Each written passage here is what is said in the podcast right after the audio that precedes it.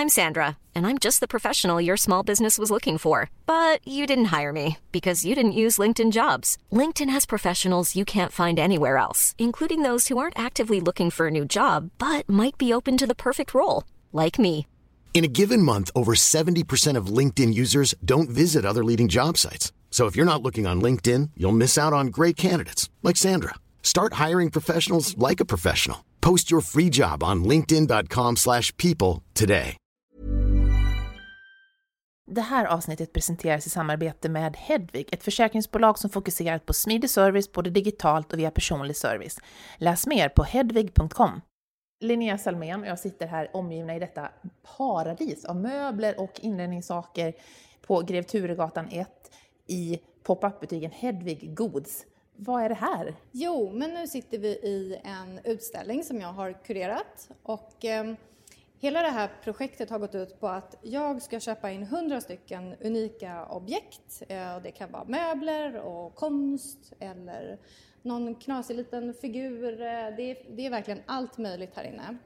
Eh, och sen så kommer det gå till som så att de 100 första personerna som tecknar en hemförsäkring på ett år med Hedvig de får komma hit och välja varsitt objekt som en extra liten gåva. Det är otroligt. Det är otroligt, ja. Och det är jättekul. öppet nu, det är öppet vardagar. Det är öppnande på måndag den 12 eh, till och med den 25 april.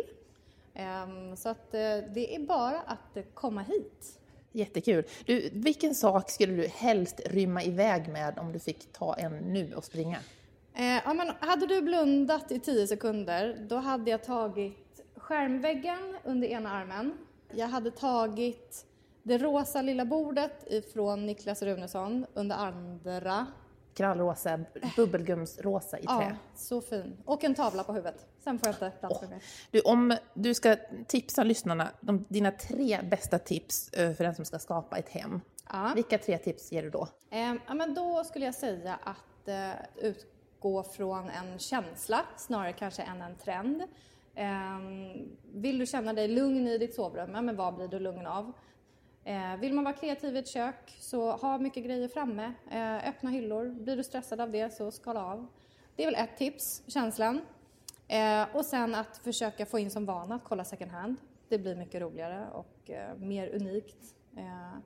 Och sen det sista att skynda långsamt men samtidigt våga göra fel. Att det inte är, det är liksom ingen eh, hjärnkirurgi utan man kan spackla igen ett hål i väggen. Så att våga testa dig fram. Du, med betong, du har ju en väldigt lekfull och rolig stil som många vill ha. Hur, eh, liksom, hur, du har ju till exempel tagit ner väggarna ner till betongen i ditt eget kök. Hur tänker du när du inreder? En kort... Eh, Eh, men jag tänker, jag gillar mm, olika former av, av eh, uttryck. Jag vill att det ska kännas roligt och otippat. Eh, jag gillar både sådana typer av människor och hem som inte ser ut som alla andra. Så att vi går väldigt mycket på känsla och vårt hem är liksom en förlängd arm utifrån vilka vi är som personer. Eh, så det ska kännas glatt och spontant och roligt och levande. tusen tack Linnea och Hedvig! Tack!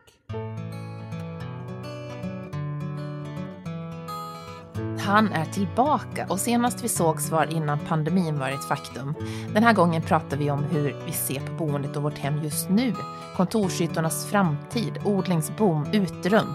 Men vi pratar också om våra värderingar, mera paddel och vinterbad och från likes till hugs, säger veckans gäst.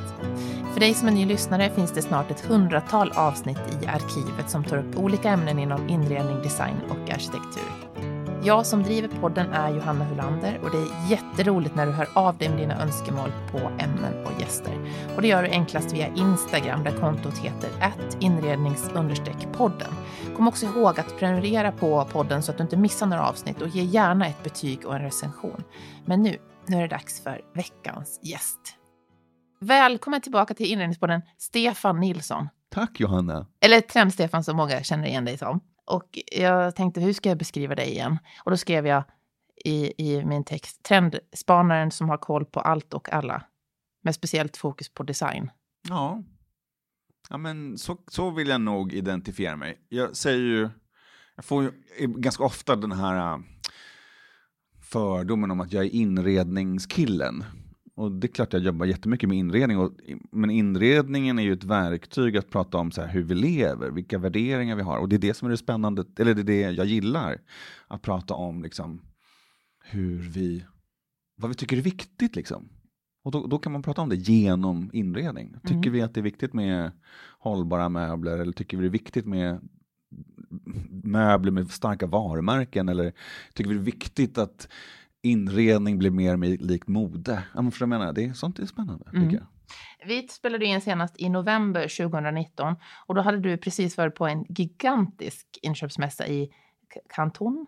Eh, I Kina säger I Kina. vi. ja, ja, i Kina. Eh, och då måste man bara fråga, kunde du i din vildaste fantasi tänka dig att någon månad senare skulle det här pandemin ske?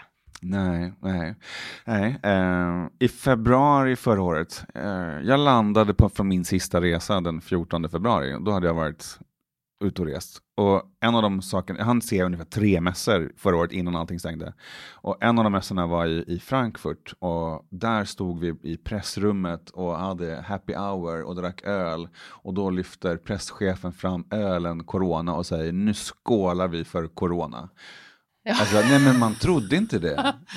Okej. Okay. Nej men det trodde man inte, absolut äh. inte att detta skulle ske. Det finns inte en chans att vi skulle kunna föra sig det här. Nej, för hur har det varit att jobba med trendanalyser under det här året som har varit? Det har ju varit helt, helt unikt. Mm. Du har ju inte som sagt rest, du har ju inte träffat så mycket folk. Hur, hur, var har du fått dina intryck ifrån? Uh, det har varit enormt Eh, jag vill, använda ordet, jag vill inte använda ordet svårt, jag höll på att säga svårt, men det är ju utmanande, det är nytt, det är ju det är frustrerande. Det ger jättemycket känslor på en och samma gång. Jag brukar säga att jag står på fyra ben när jag gör mina trendanalyser. Det vill säga att jag tittar väldigt mycket på rapporter, alltså allt från SCB till, eller det finns ju undersökningar utomlands och där man, när man ser att ja, men nu ökar det här, nu minskar det här, och då tittar jag på det. Sen gör jag ju intervjuer eh, där jag pratar med människor och säger vad tycker du är viktigt, eh, om du hade 500 kronor över, vad skulle du göra då? Eh, och sen sätter jag det i någon slags historisk kontext. Alltså har vi hittat det här förut, har vi gjort det här tidigare? Kan vi liksom dra några paralleller bakåt i historien? Jag har ju läst historia på universitetet till exempel, så det är liksom sånt som jag tycker är roligt. Och sen så tittar jag på sjukt mycket saker fysiskt på plats, alltså den direkta intuitiva upplevelsen.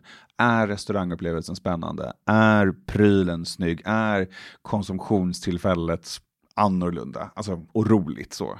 Så de här fyra grejerna är det som är basen i det jag jobbar med. Och då är det så att jag kan bara göra tre av dem. Mm. Så, och så har det varit. Så jag har ju suttit vid skrivbordet och tittat och läst och liksom så här, man har försökt ställa lite frågor med människor och så här, men det, det här spontana, omedelbara försvinner ju ganska mycket. Mm. Och det historiska är det är ett jätte, jättesvårt år. Men alla under det här året har ju pratat om att efter pandemin så kommer vi ha en period av glädje det, det, här känner du igen också. Alltså alla pratar om att men, precis som den spanska flugan var, så efter det kom det glada 20-talet och alla har pratat om detta. Men vi vet ju liksom inte när det här är slut. Mm. Och då vet vi inte när ska vi förbereda för det Glädjen. glada 20-talet, liksom, det nya glada 20-talet. Och, och blir det ens ett slut? Och, då, jag förstår menar, det, mm. det är sådana grejer som gör att det här är extremt svårt. Inför 2020 så satt jag och lyssnade på dig fysiskt och då mm. pratade du om just happy ensamhushåll, butiksdöd, plant porn och man kan väl faktiskt säga att vi blev ju inte happy. Men, men, men i övrigt så blev vi ju ensamma. Ja. Vi har handlat mycket på nätet ja. och skaffat mycket växter. Ja. Så du hade ju rätt. Ja, bitvis. Nej men happy är ju också behovet. Alltså, jag kan tycka att jag fortfarande delvis har rätt. Alltså behovet av. Jag pratade då för ett år sedan om att jag menar, hela trumpismen och hotet om en lågkonjunktur och hot och hot och hot och hot gjorde att vi behövde liksom så prata om andra saker. Så de behoven finns ju kvar, men jag tror att vi liksom fortfarande har en stark, stark liksom så här, rädsla nu, 2021. Så rädslan är tung. Rädslan gör att vi liksom så letar efter retro och trygghetsfaktorer i allt vårt beteende. Alltså, vi experimenterar inte med ny mat till exempel. Vi tar inte in några nya exotiska maträtter utan allting är väldigt liksom, trygghet så vi backar bandet fortfarande. Men Mm. det kommer bli happy så småningom. Det kommer bli happy. När jag pratade med en kompis igår så sa jag att jag skulle träffa dig idag. Mm. Och då så sa han att, "Ja, men vilket spännande jobb liksom. Men när, kan, jag skulle vilja veta av en sån kille som han att, att när har han haft rätt som mest och när har Mm. han haft fel som mest? Ja, jag får den här frågan ibland faktiskt, det här med när man har haft fel. Ehm, jag tänker inte i sådana termer, för då tror jag att man lägger band på sig själv. Liksom. Så, Nej. att, så att jag, för att man kan inte tänka liksom, så, utan man måste ju bara jobba för att så här, underbygga och stärka sina teser. Det som jag ser, som jag har lärt mig, jag har ju jobbat med trendspaning sedan 2000, så nu är det 21 år som jag har gjort det här. Det är ju fantastiskt. Exakt, alltså man lär sig. Och det, det, det jag ser till exempel är att jag och väldigt många av mina kollegor i branschen pratar väldigt ofta om de här färgglada företeelserna. Och det är nog snarare för att man själv vill det. Det är lite grann som den röda klänningen i skyltfönstret. När du går på gatan och så ser du den här, åh vilken fin röd klänning, men du går in och köper en svart. Alltså, och så är det med trender också, man kan prata om trender som är så här, ja, jag har pratat om så här Falcon Crest-trenden till exempel. Åh, nu kommer de så här axelvaddarna och det stora burriga håret och spandexkläder. Och, ja, det kanske gör på någon slags ironisk nivå. Men det- Alexis, eller vad heter hon? Ja, ja, eller, ja, Ja, ja. hon. Hon. Hon. Ja. Eh, och Crystal hette hon den andra Just va? det, Ja, lite ja. grått så här. Exakt det. Och det kan man väl göra som någon slags så här, men, men så på så sätt så har man ju fel, för det blir aldrig så färgstarkt som man tänker sig. Faktiskt. Eh, Å andra ja. sidan måste inte du dra lite, Jo, man behöver den kittlingen också när man, också när man står och pratar. Man behöver, liksom, man behöver bli lite förfasad och förfärgad. Jag pratade om så här sextrender. Eh, och, alltså, och det kan man absolut se. Man kan se nitar, man kan se läder. Och, fast hur mycket sex är det i nit och läder? Det kanske snarare är typ hästsport. Vad jag menar? Liksom. Men man säger sex för att det ska bli lite så här pirr, och man ska bli lite vaken. Om man bara står på scenen eller vid något tillfälle och bara bekräftar att ja, det är grått väder i mars. Eh, våren kommer så småningom. Alltså då deppar man ju ihop. Man behöver ju någon som säger så här. I år kommer Tussilagoserna tidigare än någonsin. Vi kommer bli fulla av endorfiner. Alltså det är det som också är ens roll. Liksom. Eh, Eh, jag tänkte också att vi skulle prata om hur synen på, på boendet har förändrats under det här året. För många sitter ju hemma och jobbar. Och man kan ju egentligen arbeta var som helst, när som helst, bara man är, är uppkopplad. Men hur har det här förändrat vår syn på boendet det här året?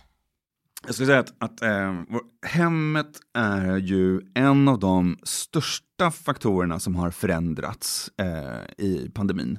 Av, på flera nivåer. Eh, dels så är det ju såklart någon slags funktionsförändring. Alltså våra behov har förändrats. Så vi pratar om våra hem i termer av att man kanske behöver ha en, en plats att arbeta på till exempel.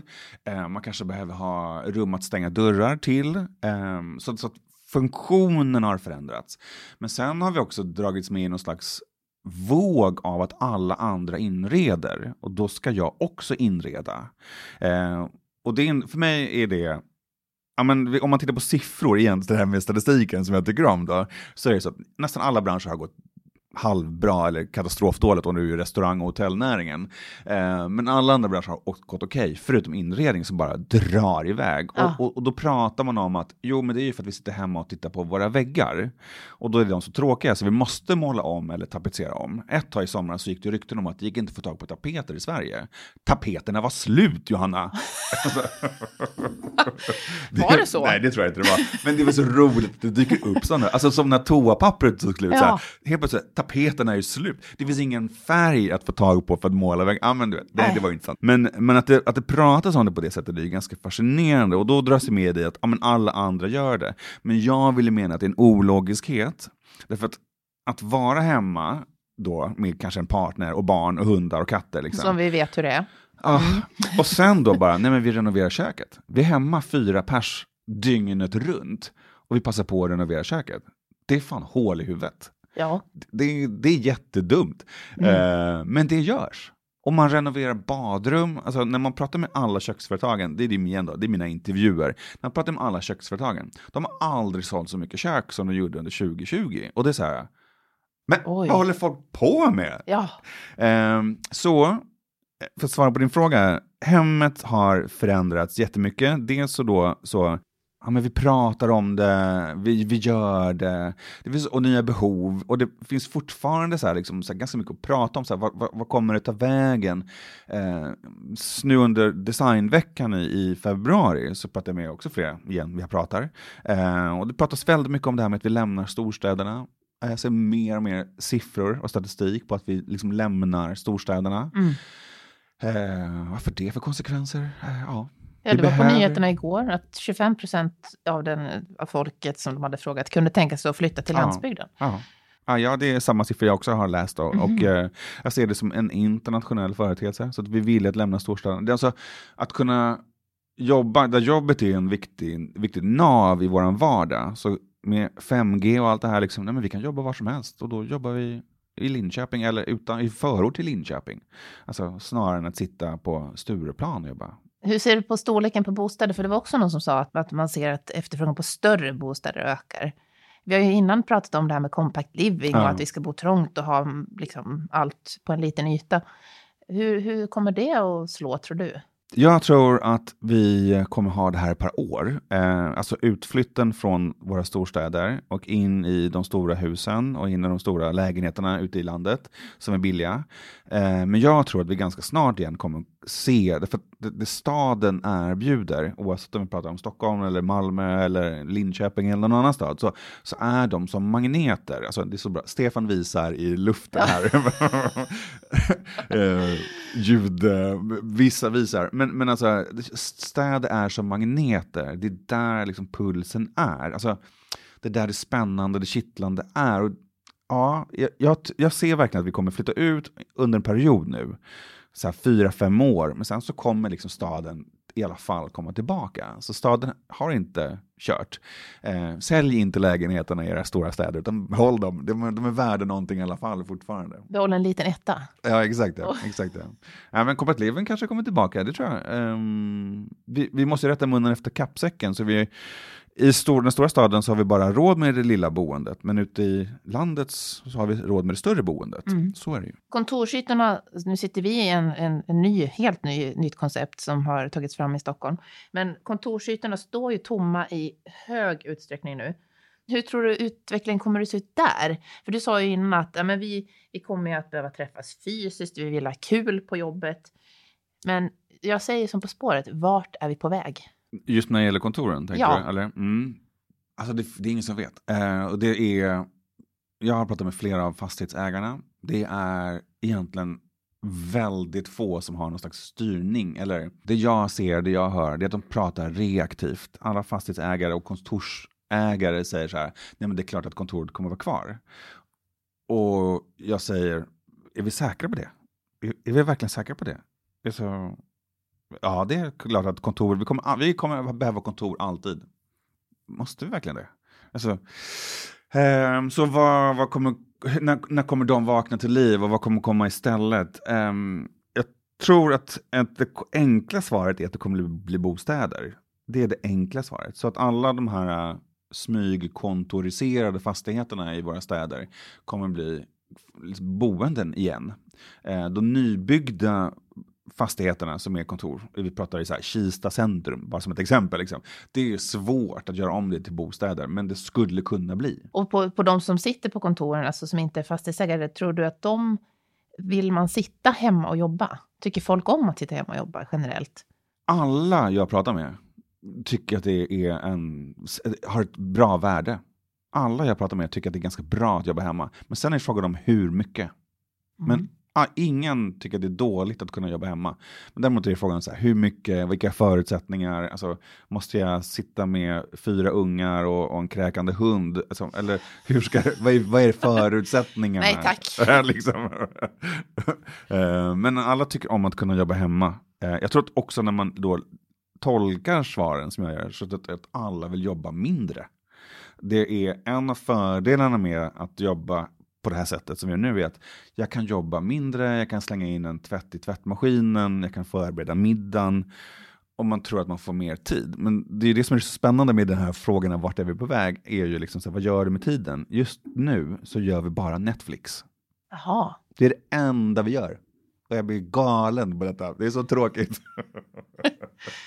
Men, eh, men just att vi har det behovet.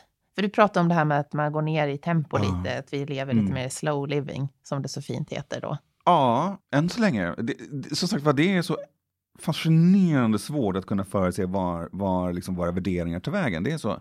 Det är liksom det finns inga referenser där ute. Det finns ingen som så här tar, tar spjärn och bara säger så. Jag kan sakna, en, en person som, som tittar i framtiden som är lite kontroversiell är ju Alexander Bard. Och han har ju åkt ut med badvattnet. Liksom så här. Men jag kan sakna honom för att han liksom han, han vågade prata om liksom så här, men vart är vi på väg om fem år? Och ingen annan gör det. Liksom. Um, och det gör det svårt att hitta referenser. För att, ja, man kan hålla med honom eller inte, men han tycker i alla fall någonting. Um, och när ingen annan tycker någonting så blir man så här, det är så här, bara diskvatten. Eh, grådassigt vatten, så man vet inte vad vi ska, vad händer? Eh, jag vet inte hur, hur, hur våra, våra lifestyle, hur våra värderingar, hur våra liv ser ut hösten 2021. Absolut ingen aning. Har vi kvar pandemin? Får vi resa? Är vi tillbaka till någon slags normalitet? Eller har vi 47 vågen? Eller Mm. Eh, Det där med resor är ju en sak som folk börjar planera resor igen. Mm. Men tror du att nu boar vi ju in oss så mycket i vårt hem. Men kommer man sen när det då går att resa igen, kommer vi då bara överge det och säga, nej men nu drar vi igen? I- i- Igen, alltså i- statistiken säger, jag har ju då kompisar som är, ja, jag, jag borde säga att jag gör intervjuer, men det är kompisar till mig faktiskt som, som jobbar i reseindustrin. Och de säger ju att, att viljan, när de gör, undersökningar, gör kundundersökningar, viljan till att resa är tillbaka till där det var innan pandemin. Så man vill resa. Och sen, men sen får vi fortfarande se igen då alla dessa hinder på vägen. Ska vi ha som i Israel, ska vi ha liksom sådana här coronapass? Eh, vet inte. Jag tror att det, men igen då bara för att prata om liksom den extrema designvärlden vi befinner oss i. Eh, vi sitter nu i snart mars eh, och alla pratar om att i höst så kommer mässorna tillbaka, vilket är min värld. Eh, och då kommer till exempel den stora Milanomässan ska gå i september och alla sitter så här, åh det kommer bli så mysigt, vi kommer dricka Negroni och vara i solen i Milano igen. Och jag säger bara så här, men september, det är inte en chans, det finns inte en chans att vi är tillbaka liksom, i att träffa 300 000 personer på en mässa som du aldrig har träffat förut. Johanna Hylander, skulle du vilja utsätta dig själv att träffa 300 000 personer Nej. som, från hela världen du aldrig träffat förut? Nej, Det är tyvärr. människor från Afrika som inte har vaccin, det är människor från Asien, det är människor från Sydamerika. Nej, det finns inte en chans. Nej. Och det är det som jag försöker ha i huvudet när det gäller alla dessa så här framtidsresonemang om vart vi är på väg och liksom så här, realismen i det här. Nej, jag tror att vi fortfarande, vi nu pratar om det, vi börjar snart landa i de här hardcore-trenderna, men jag tror fortfarande att det här tillbakablickandet och det lugna, det nostalgiska kommer att hålla i sig ganska starkt. Ja, det tror jag. Mm. Och sen när folk inte har rest, så har de ju köpt då, som du säger, nytt kök och nytt badrum, så man har ju inte så mycket pengar kvar. Nej, och det finns också så här, eh, i mina, mina intervjuer då som jag gör, så är det så här, för att 2020 så då, så alla, någon sa nu häromveckan när jag pratade med någon, eh, att en familj, två vuxna och två barn, eh, inte vet jag om de är dina barns åldrar, men några andra åldrar, det kostar så här, en familj som åker iväg på en semester, det går på 100 000 kronor. Jag vet inte var de åker, men, det, Ja. men så. Mm. Eller alla resor under ett år. Men nu har vi inte haft några resor, så då har man 100 000 kronor över. Och det är det som är köket, precis som du är inne på. Och vi har ju ingen lågkonjunktur. Alltså, de enda branscherna som är riktigt drabbade är ju restaurang och hotell, men alla andra tuffar på ganska ordentligt. Så det innebär att potentiellt sett så skulle man kunna ha 100 000 kronor över att kunna investera i någonting nytt i hemmet 2021. Men man orkar inte tror jag. Och jag, när jag pratar med köksföretagen så säger man med någon slags medvetenhet, nej, har man köpt ett kök för 100 000 kronor 2020 så kommer man inte göra det 2021. Nej, Den medvetenheten finns. man har varit med om det då och sett att det här var mycket jobbigt. Ja, det var katastrof. Men du, under våren och sommaren så gick ju din, din trend där, plant porn, som Just jag det. tycker är lite roligt. Jätteroligt. Ja. Eh, över till den här enorma odlingsboomen. Mm. Och alla började odla på balkonger och trädgård. Du började odla grönsaker. Och vi köpte ju grillar, vi köpte växthus, vi köpte pool, vi köpte dyra utemöbler och billiga utemöbler. Mm. Och gud vet vad. Men är det här ett intresse som kommer att hålla eller kommer det att klinga av, tror du? Alltså de snabbväxande växterna eh, har en potential. De långsamväxande växterna är svårare. Och det, och det, handlar om att vi, är, vi gör någonting som vill vi ganska omedelbart ha någon slags belöning. Eh, baka bröd till exempel. Ja men vad tar det? Tre timmar. Eh, och sen kan du lägga ut en bild på Instagram och säga så här, kolla vad duktig jag är. Eh, att, just det, det var då gästen tog slut. Ja, just det, ja, exakt det. Ja, men, men du förstår resonemanget, man kan ha gästlöst bröd också, eller whatever. Jag kan ingenting sånt där. Eh, men, eh, och så är det också med odlandet, att, att ta en stickling och, och, sätta i vatten och två veckor senare så har du planterat och så har du ett nytt palettbladsbuske. Det är jättesnabbt och enkelt och, och uh, verifierande. Titta vad Johanna är duktig. Träd är långsammare. Att, att odla marken, tomten, liksom så, det, är, det är svårare. Så snabb bekräftande odling skulle jag säga har absolut en framtid för sig. Och där ingår inomhusväxter, krukväxter mm. som jag mm. säger, eh, snabbodlande växter utomhus, till exempel då säsong, alltså ätbart, salladen ska ätas i år, morötterna ska ätas i år och ja, blommor som blommar i år. Inte, jag vill inte se din buske som har växt fem år. Jag vill se den busken som du har planterat nu och som blommar. Så det, behöv, det har med lite med hastigheten att göra. Det har inte varit så att folk har tröttnat ur. Förra året så blev de, många testade och alla mm. lyckades ju inte. Nej, gud säga. Utan det, och kan, det är inte så att, nej men det här intresset, nej, det där var för jobbigt. Alltså jag tror att du, du så pass enkelt och snabbt kan få, liksom, få dina bekräftelser och, och få börja om från början. Om man jämför med en annan sån så här, nu när våra värderingar förändras. Det pratas mycket också om i min värld om att hantverket kommer tillbaka. Nu ska vi börja sticka. Nu ska vi börja tälja. Men det är ganska lång uppfartssträcka. För jag menar, det, det är liksom mm. så här, det tar tid att så här, vilket stickmönster ska jag ha? Så måste jag skaffa garn och så ska jag skaffa stickor och så ska jag lära mig. Eller tälja. Ja, men vad gör jag av allt spån jag täljer? Jag kan inte sitta i soffan och tälja. Alltså, så det finns lite grann, det, så vår lifestyle påverkas också av det som är kan de facto göra och hitta inspiration av. Och det behöver vara relativt snabbt. Så där är odlandet, absolut, det finns en potential kring det. Det, det vill jag mena. Mm. Det kan ju vara bra för de som lyssnar att veta att jobbar de inom den här branschen så räkna med ett hett år 2021 också. Ja, jag tycker att det, absolut ja. Ehm, och det finns ju fortfarande mycket också så här, på samma som att hantverket då, där, där gräver man historien. Alltså, nu har jag lärt mig sticka på det här sättet. Men på samma sätt så kan vi prata om, om odandet som en slags nyttofunktion, att det blev ätbart eller mm, igen då kulturhistoriska referenser. De här blommorna hade min mormor. Så det finns ju mycket att gräva i där också. Mm.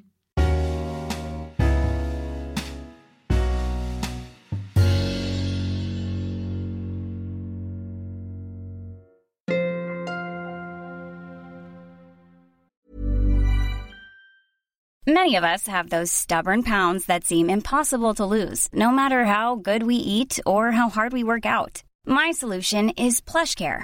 PlushCare is a leading telehealth provider with doctors who are there for you day and night to partner with you in your weight loss journey. They can prescribe FDA-approved weight loss medications like Wagovi and Zepbound for those who qualify. Plus, they accept most insurance plans. To get started, visit plushcare.com slash weight loss. That's plushcare.com slash weight loss. Many of us have those stubborn pounds that seem impossible to lose, no matter how good we eat or how hard we work out. My solution is PlushCare. PlushCare is a leading telehealth provider with doctors who are there for you day and night to partner with you in your weight loss journey. They can prescribe FDA-approved weight loss medications like Wagovi and Zepbound for those who qualify. Plus, they accept most insurance plans. To get started, visit plushcare.com slash weight loss. That's plushcare.com slash weight loss. Du skrev ju i en krönika att vi har tvingats in i ett alternativt tänkande, att vi blir mer medvetna om överkonsumtion. Och vi pratar mera paddel och vinterbad, sa du. Mm. Och vi går från likes till hugs.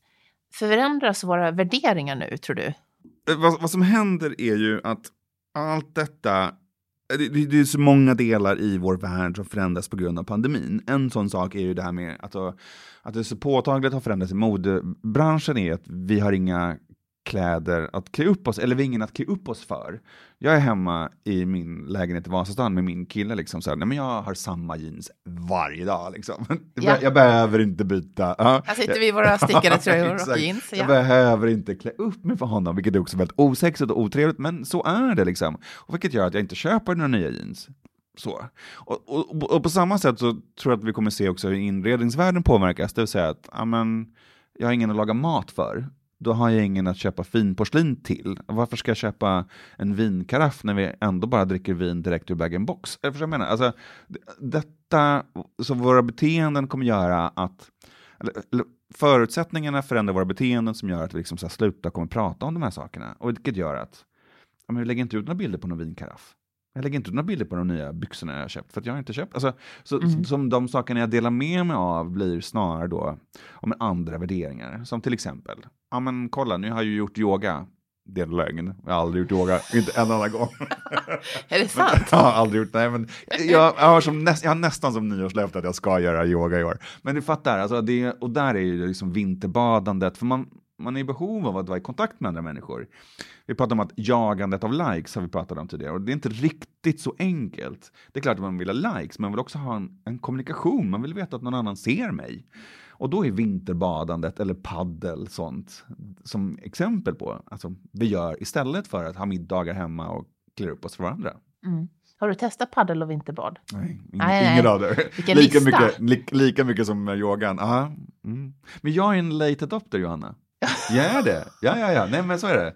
Jag är, och för de som inte känner mig, så nej, men jag är sist på banan. Absolut, sist på bollen. Men det är inte det som är mitt jobb nödvändigtvis. Jag måste inte vara först. Nej, en nej. del grejer måste nej. men jag måste kunna analysera varför vi gör de här grejerna. Mm. Butiksdöden har ju blivit ett, ett faktum. Det förutspådde ju du för 2020. Mm. Eh, också då när vi träffades 2019. Mm. mm. Och vi pratade om det just att inredningsföretagen säljer mer än, än någonsin. Och vi pratade också om det här med fysiskt och online lite grann. Men sen pratade du om något som var, jag tyckte var lite intressant, det här med curator. Mm. Att help people buy better. Mm. Vad, vad menar du med det? Så, du ställer så stora, svåra frågor, Johanna. Eh, och jag önskar att jag kunde komma in och bara så här vitsig och fyndig och bara snappa med fingrarna. Och bara, men det var du som sa det, jag, jag vet, bara citerar dig. Uh, förlåt. Uh, om vi ska närma oss retail och butiksdöden. Ja, så är det. Just, det, det är också det är så många delar. Um, det pratas också om internationellt sett att, att alla dessa företeelser, eh, konsumtionskontakter, eller vad vi ska kalla det för, eh, som man i normala fall hade när man gick till jobbet, de har ju slutat eftersom man inte åker in till city för att jobba, utan du är kvar i din förort. Hänger du med i mitt resonemang? Ja, jag är med så, helt. Så, så, konsumtionen har flyttat från city till där människorna bor. Och det är där vi pratar den lokala konsumtionen.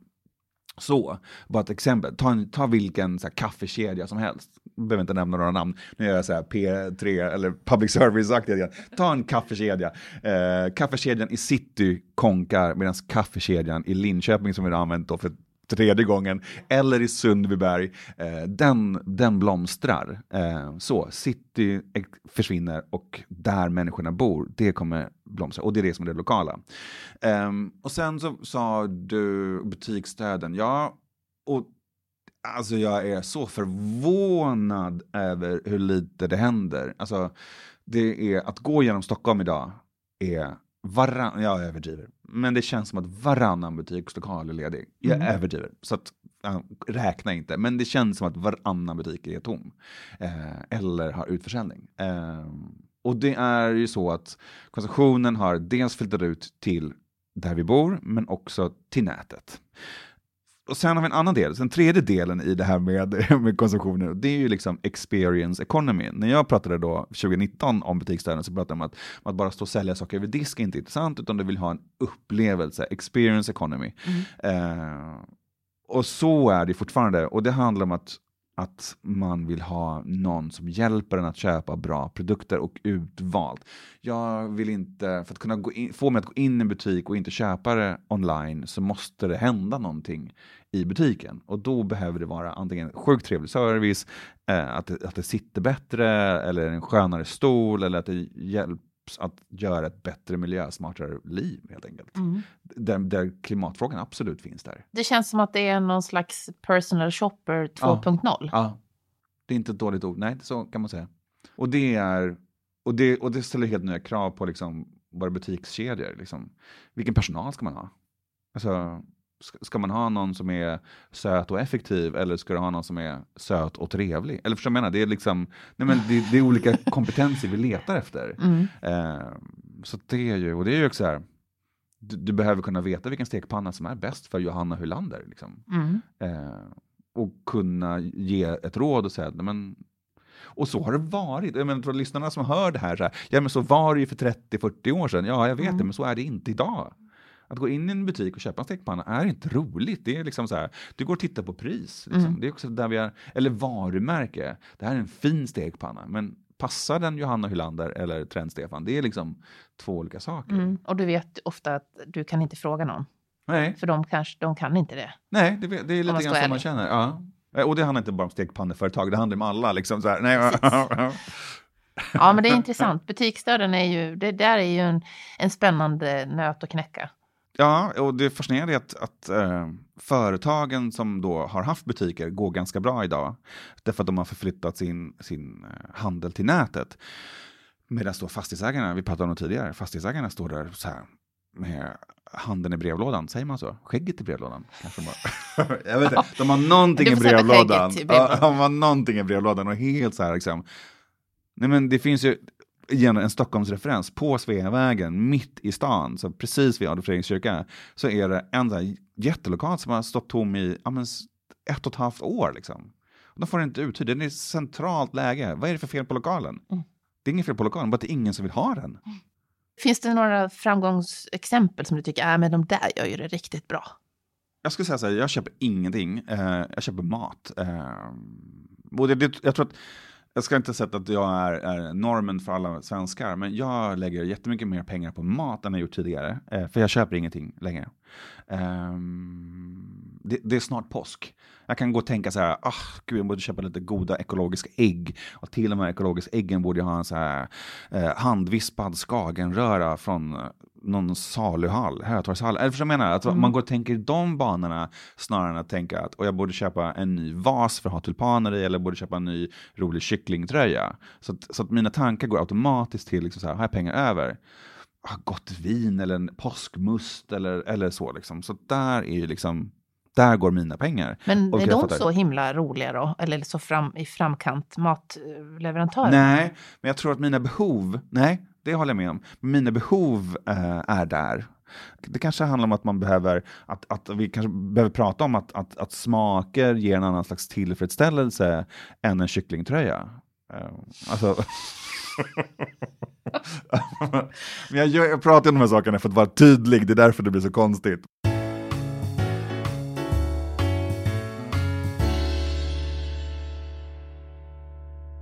När det gäller hållbarhet så pratar vi om det redan 2019. Och i den meningen att, att eh, inredning och möbler håller under tid, att man har material som håller och är miljövänliga. Men sen började jag fundera på det där och tänkte, det måste jag fråga dig, kan vi liksom förlita oss på att, att konsumenterna ska ta det här hållbarhetsansvaret? Eller är det inte, ska vi inte, liksom inte skicka över det på producenterna? Att, att hållbarhet är liksom ett grundläggande krav som, som, som man kan men, när man säljer inredning. Är, är, det liksom, är det naivt att tro det? Eller är det liksom, kan man inte förvänta sig att vi borde snart komma till en kvalitetsmärkning? jag, tänk, jag känner inom hållbarhetsområdet, för första gången på ganska länge så händer någonting nu. Det känns jätteroligt. Det känns jätteroligt. Ja. Och då menar jag att det sker, att det är liksom så här, och det är också kopplat till aktivismrörelsen, att man blir så här arg. Det är jätteroligt. Ja. Ja, men det finns energi i ilska. Eh, och det finns jättemånga arga där ute i, i liksom så här hållbarhetsträsket, eller vad ska vi kalla dem för? Miljömupparna, de är arga. Det gillar jag. Ehm, det, det, det som kommer ske under våren nu skulle jag säga, det handlar väldigt mycket om, om att vi diskuterar ordet greenwashing. Eh, och det har vi pratade om tidigare, det vill säga att man säger att man är ett miljövänligt företag, men så visar det sig att man bara har det som så här, en liten fernissa. Det är inte alls att man är så miljövänlig. Och detta kommer pratas om jätte- jättemycket. Det kommer pratas om jättemycket och det är jätteroligt. Så det kommer vara jättemånga företag som går ut och säger så här, kolla, vi gör miljövänliga produkter. Och så kommer aktivisterna och säger så här, nej, nej, nej. Ni är inte alls äh, miljövänliga. Ni bara säger det på den här produkten. Men alla andra 99, 100 000 produkter som ni gör också är inte det. Så sluta ljug. Det kommer hända och det är roligt. Det är roligt. Alltså, ilska är en bra energigrej. Vad man kan också kan prata om är ju att eh, de unga människorna eh, ser det på ett annat sätt. Eh, det pratar jag om i min trendrapport också eh, nu för det här året, där det finns undersökningar som säger att vi som är medelålders och äldre, vi ser ju miljövänligt som, eller hållbart som någonting som håller länge. Alltså det ska hålla över tid och eh, vår möbel är visserligen gjord av dåligt material, men den håller sjukt länge. Så därför är vi miljövänliga. Och de unga människorna ser det inte alls på det sättet. De är så här, fast det räcker ju inte. Eh, att det håller länge räcker inte. Vi vill att det ska vara gjort av, eh, eh av människor som har fair trade-arbete, som har bra förutsättningar. Eh, det ska vara veganskt. Eh, det veganska kommer in jättemycket i denna trend till exempel. Så att, ja, men det förändras. Det mm, förändras mm, jättemycket. Mycket intressant. I like it. Om 2020 var hemmakontor, paddel, vinterbad och trädgård, mm. kort summerat. Vad, vad blir det för ledord för 2021? Um, det vi inte pratar om är liksom mina, mina konkreta trender, um, men jag skulle säga att en av de sakerna som jag tycker om är ju den här nya energin med dessa unga människor, dessa 20-åringar. De gör soffor som är obekväma, som jag inte kan sitta i. Uh, de gör ful inredning som jag tycker är jättekonstig. Uh, alltså jag tycker det är så roligt. Men de håller liksom just nu på att utforska sin egen smak. Och de säger så här, jag skiter i vad Trend-Stefan gillar. Jag bara, det är fantastiskt. Jag tycker det är helt fantastiskt. Och de här 20-åringarna som så här skiter i vad jag tycker, I love them. De är fantastiska. Uh, de söker inte bekräftelse, de vill inte klappa medhårs, de vill inte göra fint, eller de vill göra fint men för sin grupp. Vi medhårs, de skiter i det fullständigt. Jag tycker det är fantastiskt, det är jätteroligt. Och det kan man se väldigt tydligt i då, liksom, vi, ser ju inga nya produkter egentligen, utan det vi ser nu är nya färger eller nya färgkonstellationer. Så du och jag, som inte är 20, Johanna, eh, vi kommer gilla sandfärgat fortfarande som bas och så kommer vi gilla någon kompletterande färg, kanske ljusblått i år.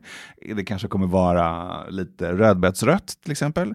Eh, Medan då de här ungdomarna, de bara, äh, skit det, vi ska ha lila och rosa och ärtgrönt. Just, ja. den, just den färgkombinationen. Mark my words, lila, eh, vad säger, ljus, rosa, lila, mörkrosa och ärtgrönt. Oj, oj, oj. Jättefult. Jättefult. Lite coolt. Det är jättecoolt. Ja, ja. Men det är också så här, som man ser det, man bara, alltså fy fan. Fy fan vad fult. Eh, men det är roligt. Det är jätteroligt. En sista fråga. Ja. När vi tittar tillbaka på, på de här åren som vi nu är inne på faktiskt under pandemin. Om vi tittar om tio år, vilka spår tror du det här lämnar efter sig? Det är också en sån där liten, liten lätt fråga. Oh, Gud, ja. Men tror, tror du ens att det kommer att vara några spår efter den här pandemin? Ja, Eller kommer vi bara ja. liksom, äh, det var så och sen kör vi vidare? Ja, vad, vad man säger om pandemin, eh, igen de här små frågorna som Johanna slänger ut. Men vad man, säger, vad man säger om pandemin är att de förstärker redan pågående förändringar, som till exempel digitaliseringen. Jag tror absolut att vi kommer arbeta på ett annat sätt. Eh, det kommer vara en viktig faktor. Och vad vi behöver göra nu är att, att definiera vad vill vi göra med vår lediga tid? När vi inte, och, och svaret får inte vara att kolla på Netflix. Liksom. Alltså, det får inte vara så. Vad vill, och det, det ska bli spännande. Eh, vi ser liksom väldigt få varumärken eller personer som, som tar plats där. Alltså, just nu det enda vi gör, förutom då Netflix, är, det är paddel, det är yoga, det är vinterbad. Det är det enda vi gör. Eh, så att, men vad gör vi mer? Om man har liksom så här, två timmar över per dag, Börjar man baka, är det då hantverket kommer tillbaka? Är det då liksom vi sopsorterar bättre? Är det då vi liksom så här, vi skiter i eh, dagis och tar hand om varandras barn på ett annat sätt. Så det kan utvecklas. Det är lite, i, I år är det absolut för tidigt att säga, men på tio års sikt så kan vi absolut ha en helt annan sorts lifestyle. Jag tror att en nyckel som vi inte hunnit prata om, det är det sociala. Alltså vi vill träffas mer, eh, därför det gör vi inte nu. Och det kommer vi, liksom så här, vi kommer hitta nya former för hur ofta, hur mycket kan vi träffas mer? Om vi inte träffas så mycket fysiskt, hur kan vi göra det annars för att göra det roligt? Alltså, energin i att liksom så här, träffa en annan människa, det pirret är centralt i våra liv. Det, det, det märker vi nu. Och hur kan jag få det oftare? Mm, intressant. En allra, den allra ja, ja, ja, sista frågan. Vad ska jag äta ikväll? Ja. Nej, men vem, vem, vilken person skulle du vilja lyssna på? Vem, vem är det, eller vilka är det som du känner att "Mm, här är jag så intresserad av? De skulle faktiskt vara lite kul att lyssna på. Du, ställde inte du den frågan till mig förra Jo, gången också? Jag ställer den varje Ja. gång. Eh, Men nu tycker jag, nu känns den extra. Ja, men jag, jag är ju... Jag försöker alltid tänka på människor vars röst inte hörs så ofta. Så jag skulle vilja höra... Ja, men vi hade hela Black Lives Matter förra året till exempel. Eh, där finns det mycket att prata om. Ehm, jag skulle vilja prata om eh, folk som, som har samiskt ursprung. Ehm, vad händer där? De Mm. syns och hörs inte Mm. så mycket. Ehm, De vill jag höra. Det handlar, etniciteten finns kvar liksom, i att prata om. Liksom. Alltså, romska också, vandrande folken. Ja, men du vet så, det finns jättemycket som har med etnicitet att göra. Eh, jag tycker också det är jätteviktigt att prata om icke-Stockholm. Det händer, vi i den här stan tror att världen liksom så här centrerar runt Stockholm och Stureplan. Liksom, och det är för mig, utifrån ett designperspektiv, så finns ju ingen region som är så intressant som Malmöregionen just nu. Shit på en fritt vad det händer där. Ja, det Hur, blir, hur, och bara liksom så här, liksom så här, men tänk nu då liksom alla dessa utflyttande människor liksom som flyttar ut till, vi har sagt då Linköping tre gånger tidigare, så vi kan ta Linköping igen. Tänk alla nu stockholmare som flyttar tillbaka till Linköping, så här, ställer de andra krav liksom? Är det så här, nej men vi vill inte ha Sibyllas korv, vi vill ha Bastard Burgers som alla andra har. Alltså, vad händer i deras liv? Liksom så här, det, Mm. det, där finns också någonting att prata om. Bort, bort ifrån eh, den vita etniciteten och bort från Stockholm. Ja, Då får jag ut på en landsbygdstur ja det tycker jag är helt okej, Johanna. snart när jag kan resa. Ja, just det. Du, om man vill komma i kontakt med dig, Mm. du har ju precis haft Stora Trenddagen. Mm, Den kan man väl se och köpa, så att säga. det kan man göra. Mm. Eh, om man vill köpa biljett till Stora Trenddag, för nu finns ju den digital, då kan man gå in med, jag gjorde den tillsammans med NCS, alltså färgföretaget. Så att om man går in på NCS, eller googlar, så, så kommer man in där, kan man köpa biljetter.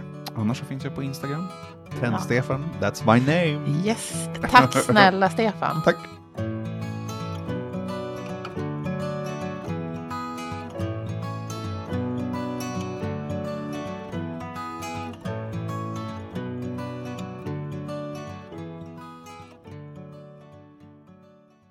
Podd från.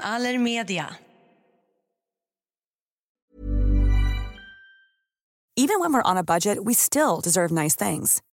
Quince is a place to scoop up stunning high-end goods for 50 to 80% less than similar brands. They have buttery soft cashmere sweaters starting at $50, luxurious Italian leather bags, and so much more. Plus, Quince only works with factories that use safe, ethical, and responsible manufacturing. Get the high-end goods you'll love without the high price tag with Quince. Go to quince.com slash style for free shipping and 365-day returns. Imagine the softest sheets you've ever felt. Now imagine them getting even softer over time. That's what you'll feel with Bowl and Branch's organic cotton sheets. In a recent customer survey, 96% replied that Bowl and Branch sheets get softer with every wash. Start getting your best night's sleep in these sheets that get softer and softer for years to come. Try their sheets with a 30-night guarantee. Plus, get 15% off your first order at bowlandbranch.com. Code BUTTERY. Exclusions apply. See site for details.